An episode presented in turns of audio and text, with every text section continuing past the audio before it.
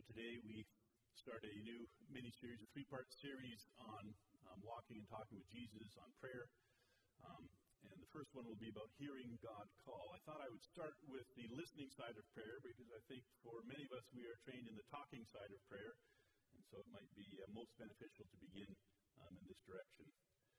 And so, um, just to orient you in, in this rather long series of learning missional practices, we did through the Lent and Easter season um, spiritual gifts. And then for the last three weeks previous to today, we were working on knowing the story. And today we start with walking and talking with Jesus.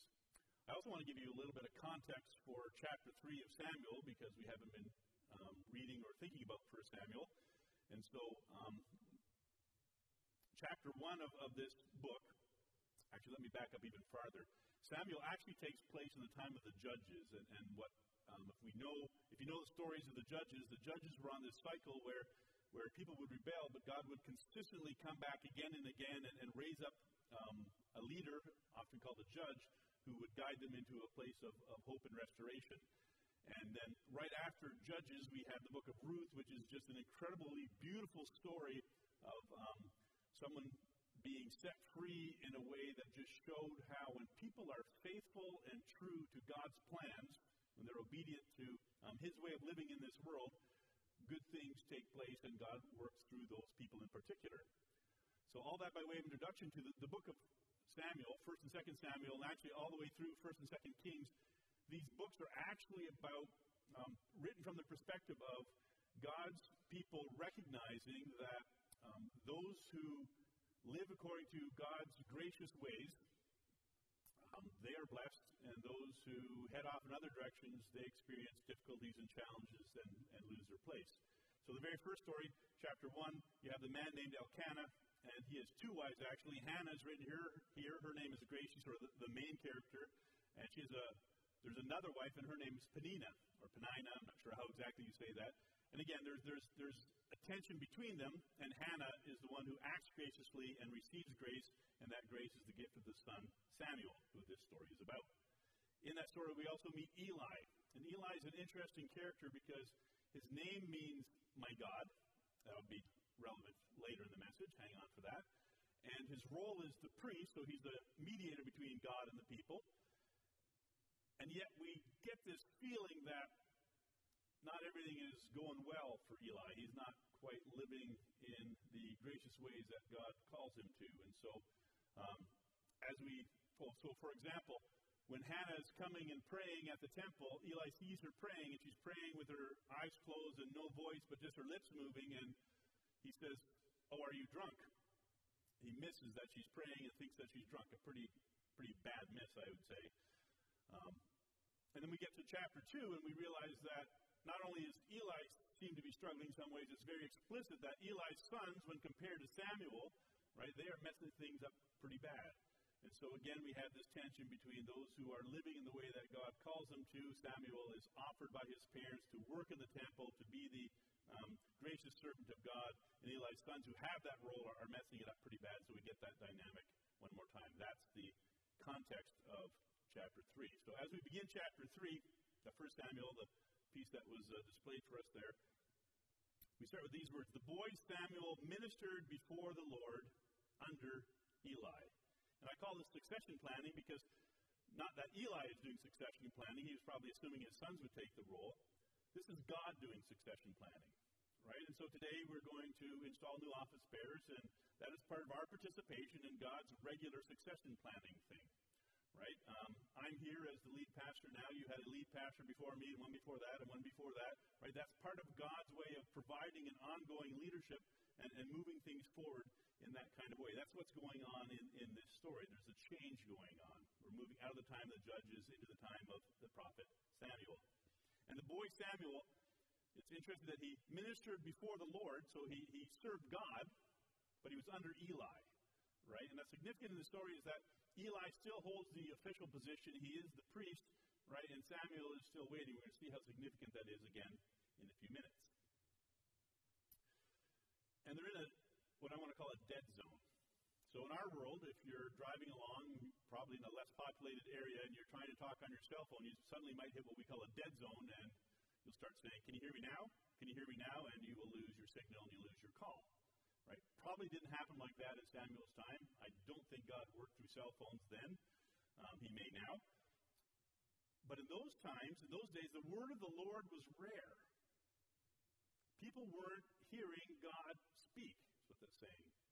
And there were not many visions. God wasn't showing up in dreams like he did with Joseph, like he did with Daniel. Um, God wasn't showing up and communicating with the people. But notice the way this is said here. It's not said with any um, judgment or blame, it's just said as a fact. At that time, the word of the Lord was rare. There were not many visions. No, because of this or because of that. It just simply was one of those times. And that's significant in that we will also enter into spiritual dead zones along the way. We will also enter into times where it doesn't seem like God is speaking to us. It doesn't feel like our, ans- our prayers are being answered. Right? There are those zones, and I can't explain why there are those zones, but there are those zones, those times, those eras in our life where it seems that there's not many words and not many visions from God. And so, again, this is a transition time. And the way the story is told, and, and by the way, when you're reading Old Testament stories, um, there are so many key details. In fact, every time there's a detail in there, it's probably important. And some of them I can explain, and some of them I can't. But as you dig into the scripture, pay attention to the details because these are actually very tightly written stories, and every word is in there for a purpose. And so one night, Eli, whose eyes were becoming so weak that he could barely see, which is a longer way of saying he's old, but why would you not just say who was becoming old? right? You would say his eyes are becoming weak because, again, there's no vision in that time. And so he is a symbol of the fact that there's no vision at, no visions at the time because he can't see what God is doing right around him. He couldn't see that Hannah was actually praying. His spiritual eyes were blinding as well. He couldn't see that Hannah was praying. He thought she had been drinking. And then the lamp of God had not yet gone out. So when God instructed Israel to build the tabernacle, which would be his traveling home as they went through the desert, one of the things he instructed them to build was a, a lamp, which was actually a seven point candelabra, right? And the message that went with that, or the instruction that went with that lamp, was keep it lit from dusk until dawn, from nightfall until morning. And it, it, probably symbolized the fact that when Israel traveled through the, um, through the desert to the promised land, they were led by night by a pillar of fire. God's light was with them and lighting up the sky all through the night and, and, and guiding them in that way. And so also, um, when, when they went to the tabernacle, the tabernacle being the tent of God, the place where God lived among them, his light would shine, his pillar of fire, if you will, his lantern would shine all through the night. So the priest's job was to make sure that the lamp stayed on from dusk until dawn. And so the author again could have just simply said it wasn't yet morning, because in the morning they were allowed to, to let the lamp of God go out. But he says, no, the lamp of God has not yet gone out. And the psalmist says, the word of the Lord is a lamp unto my feet. Right? And Jesus comes in the world and says, I am the light of the world. And so it's a, a, wonderful way of saying this is transition time. We're waiting for morning. It's not quite morning yet when this happened. But it also puts us in a place of recognizing God may not have been speaking. They may not have been getting many visions, but it hadn't gone out yet. It hadn't been completely eliminated. There is always hope in the presence of God in His world. Three strikes but not out. Really significant. So, baseball reference in case you don't know baseball, right? If you miss three pitches by swinging at them, you're out. There's no do overs unless you're playing maybe T ball or something like that, right? But in actual baseball, three strikes, you're out. Samuel does this three times. And so I'll just read it the way it is here for the third time. The third time the Lord called, Samuel. And Samuel got up and went to Eli and said, Here I am. You called me. Three times this happens. Three times Samuel doesn't quite figure out what's going on. Um, it's significant, by the way. I didn't put that on. I forgot to put that on one of the slides. Eli was lying where he usually lies, and it says, and Samuel was lying in the tabernacle in the temple, right where the ark of the covenant was. And the ark of the covenant was really God's throne. That was his seat. And so Samuel is lying right significantly right in front of the ark, which is where God sits, and he hears his voice, but he goes to Eli, right? Notice that this is, of course, a very forgivable thing that Samuel was doing. He didn't know what was going on yet. We'll see that in a second. But the fact that he mistakes this three times in a row just really emphasizes God's incredible persistence in chasing after us. So you may be in a time where you're not he- hearing a whole lot from God in prayer. Um, and it may be because you aren't aware, and we're going to talk about that in a minute as well. There's a lot of preview in this sermon. Um, it may be because you are not in a place where you understand how God speaks? And so, but God is going to continue knocking on your door. He's going to continue to call your name. He's going to continue to invite you into a place where you can hear Him, because God is that gracious. He goes on and on. Even after three strikes, you are not out. And it's God who opens the door. Many of us know people who, maybe like Samuel, do not yet know the Lord. The word of the Lord had not yet been revealed to him. And if you know folks like that, you do have a calling to take every opportunity that you have to talk with them, to invite them to share your life of faith. But recognize and hold on to that deep truth that it's God who ends up opening that door. It's God who turns the lights on, if you will. Samuel here has been dedicated by his mother to service in the Lord's temple for the rest of his life. And even with that incredibly holy start, he is at this point not yet aware of what's going on. A few weeks ago, I, I talked about um, folks who've grown up in the church and have heard the gospel preached over and over again, but walk into some other setting and say, Oh, I've never heard that before.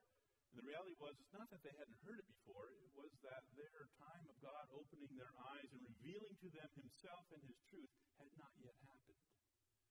Right? And it's an interesting dynamic, difficult, I think, because we would rather control the process. We'd rather say, God, why don't you just tell us the three steps that if I pray this, say this, and teach this, everybody will know who you are? Seems like it'd be a whole lot easier. But remember last week? Control or chisel, control or chisel. God's on the chisel side, and the chisel side keeps bringing us back to this. Trust me, says God. Allow me to be God. Allow my ways to be above your ways. Allow me to do things in my time. So, a big part of our prayer, a big part of our listening is also always wondering, I wonder when God is going to act in power in that way, and then hanging on to that trust, that faith that says, but I believe that He will. It's God who opens the door. But don't forget this God uses door openers. Eli, as I've um, as I've described him here, is he's not he's not the top-notch character, right? He's at least a middling character, if not a struggling character. But recognize that he's the door opener that God uses, which is great news for all of us, because probably most of us are middling to struggling um, image bearers of God and followers of Christ. And so we can always be used. Eli realized that it was the Lord calling the boy, right? The lights go on for Eli as well.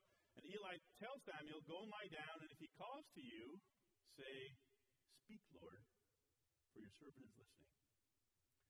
Speak, Lord, for your servant is listening. Eli gives Samuel, when he recognizes what's going on, the wonderful basic tool of opening himself up to God and just allowing God to speak into his life. God uses all of us to be door openers, even though he opens the door. And then this. So here I am trying to teach you listening prayer, and I'll get real practical at the end on that. And I kind of wanted to stop at verse 10 so we wouldn't have to go through the part where Samuel hears from the Lord, and what he hears is a really hard word. Verse 11 says, The Lord said to Samuel, See, I'm about to do something in Israel that will make the ears of everyone who hears about it tingle. And that's not tingling with excitement, that's tingling in, whoa, that's difficult, that's a hard word. He has, he has heard the word that Eli's sons will not carry on, that Eli's line will be removed from the role that they've had because of their disobedience, because of the way they have been living. He's been given a very hard word. And then this. As he hears the hard word, Samuel was afraid to tell Eli that vision, and with good reason, who wants to share bad news. But Eli, whose name, remember, means my God, called him and said, Samuel, my son. And I was struck by that, that here he calls him my son. And Samuel answered, Here I am. So it's interesting that suddenly now, after Samuel's heard from the Lord, after the word of the Lord has started to be spoken again, Eli, whose name means my God, calls out to this obedient son, who then presents himself to Eli now and says, Here I am. So all those times when Samuel was answering Eli when it was God calling, now it's Eli, whose name means my God calling. And it strikes me, again, that Eli, in spite of all his weaknesses and his challenges, is being used by God. He's the God character in this conversation right now. He is the my God who finds an obedient son. He is the one who foreshadows what happened in Jesus Christ, where God called his son and asked him to do an act of incredibly difficult obedience on the cross. And that obedient son in Jesus fulfilled, lived out completely what Samuel began here by saying, Here I am. Jesus spent an incredible amount of time in his life in prayer. He would go off often, even out of a, the midst of a, a busy crowd wanting him to heal and to preach, and he'd go off by himself with his Father to pray. And I want to suggest to you that he spent a lot of that time listening to what God had to say and getting his instructions. The Gospel of John tells us over and over again that Jesus said, I don't do anything that my Father doesn't tell me. And so he must have been listening regularly to his Father. And Jesus, in the Garden of Gethsemane, in prayer says, Father, if it be your will, take this cup from me, but not my will, but yours be done. A Shorter version of that prayer would be, Here I am. Here I am. And so our inspiration for listening, our guide for listening, of course, is Jesus Christ, who, beyond even Samuel, the great prophet, was the one who understood what it means to listen in prayer and submit with the words, Here I am. And now the word starts to flow. The word gives words.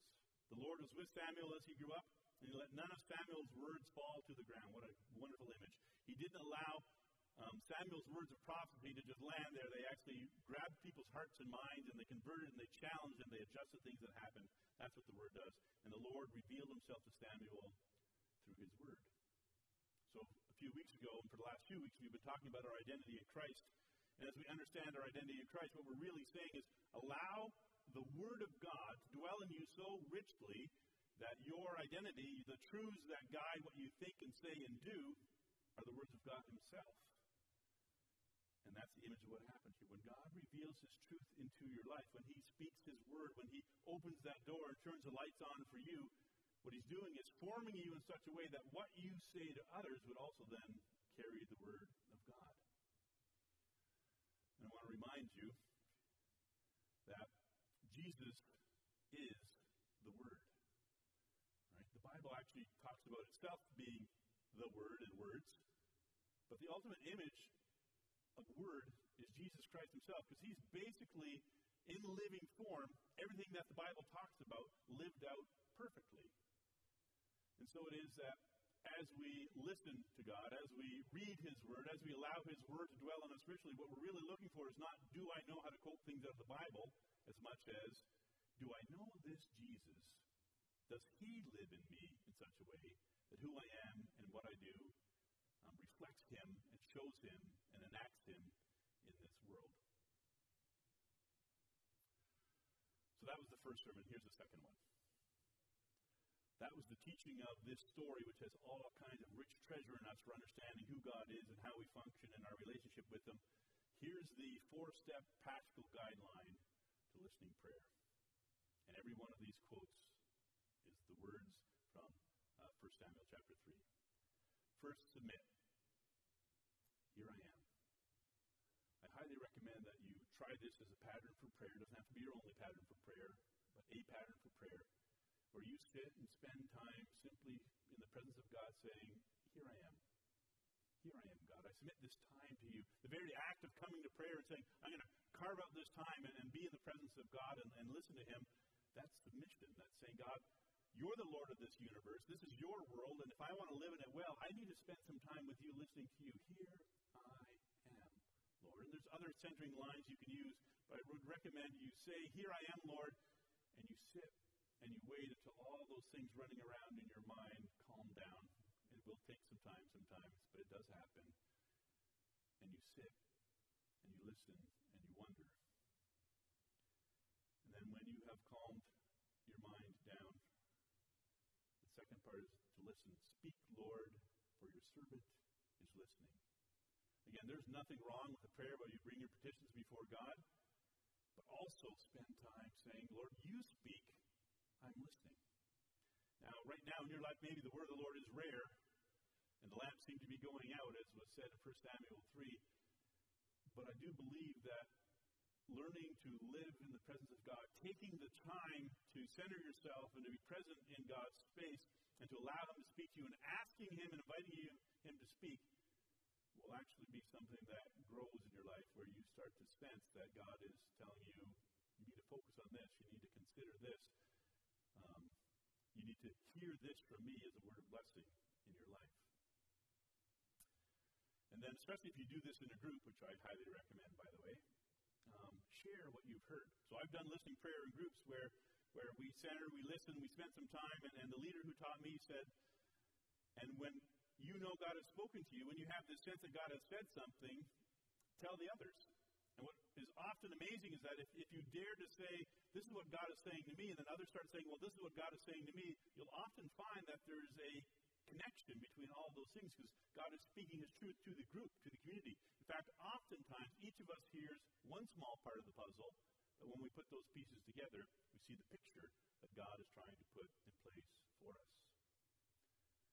And you'll also experience, particularly if it's a hard word that you've heard, that saying it out loud sort of solidifies it. It allows you to articulate, to grasp what it is that God has said to you, and it allows you to kind of put it in the group so that there's this sense of, of connection, of accountability, of being in this journey together. And then finally, as Eli said, after Samuel gave him those hard words, submit again. He is the Lord.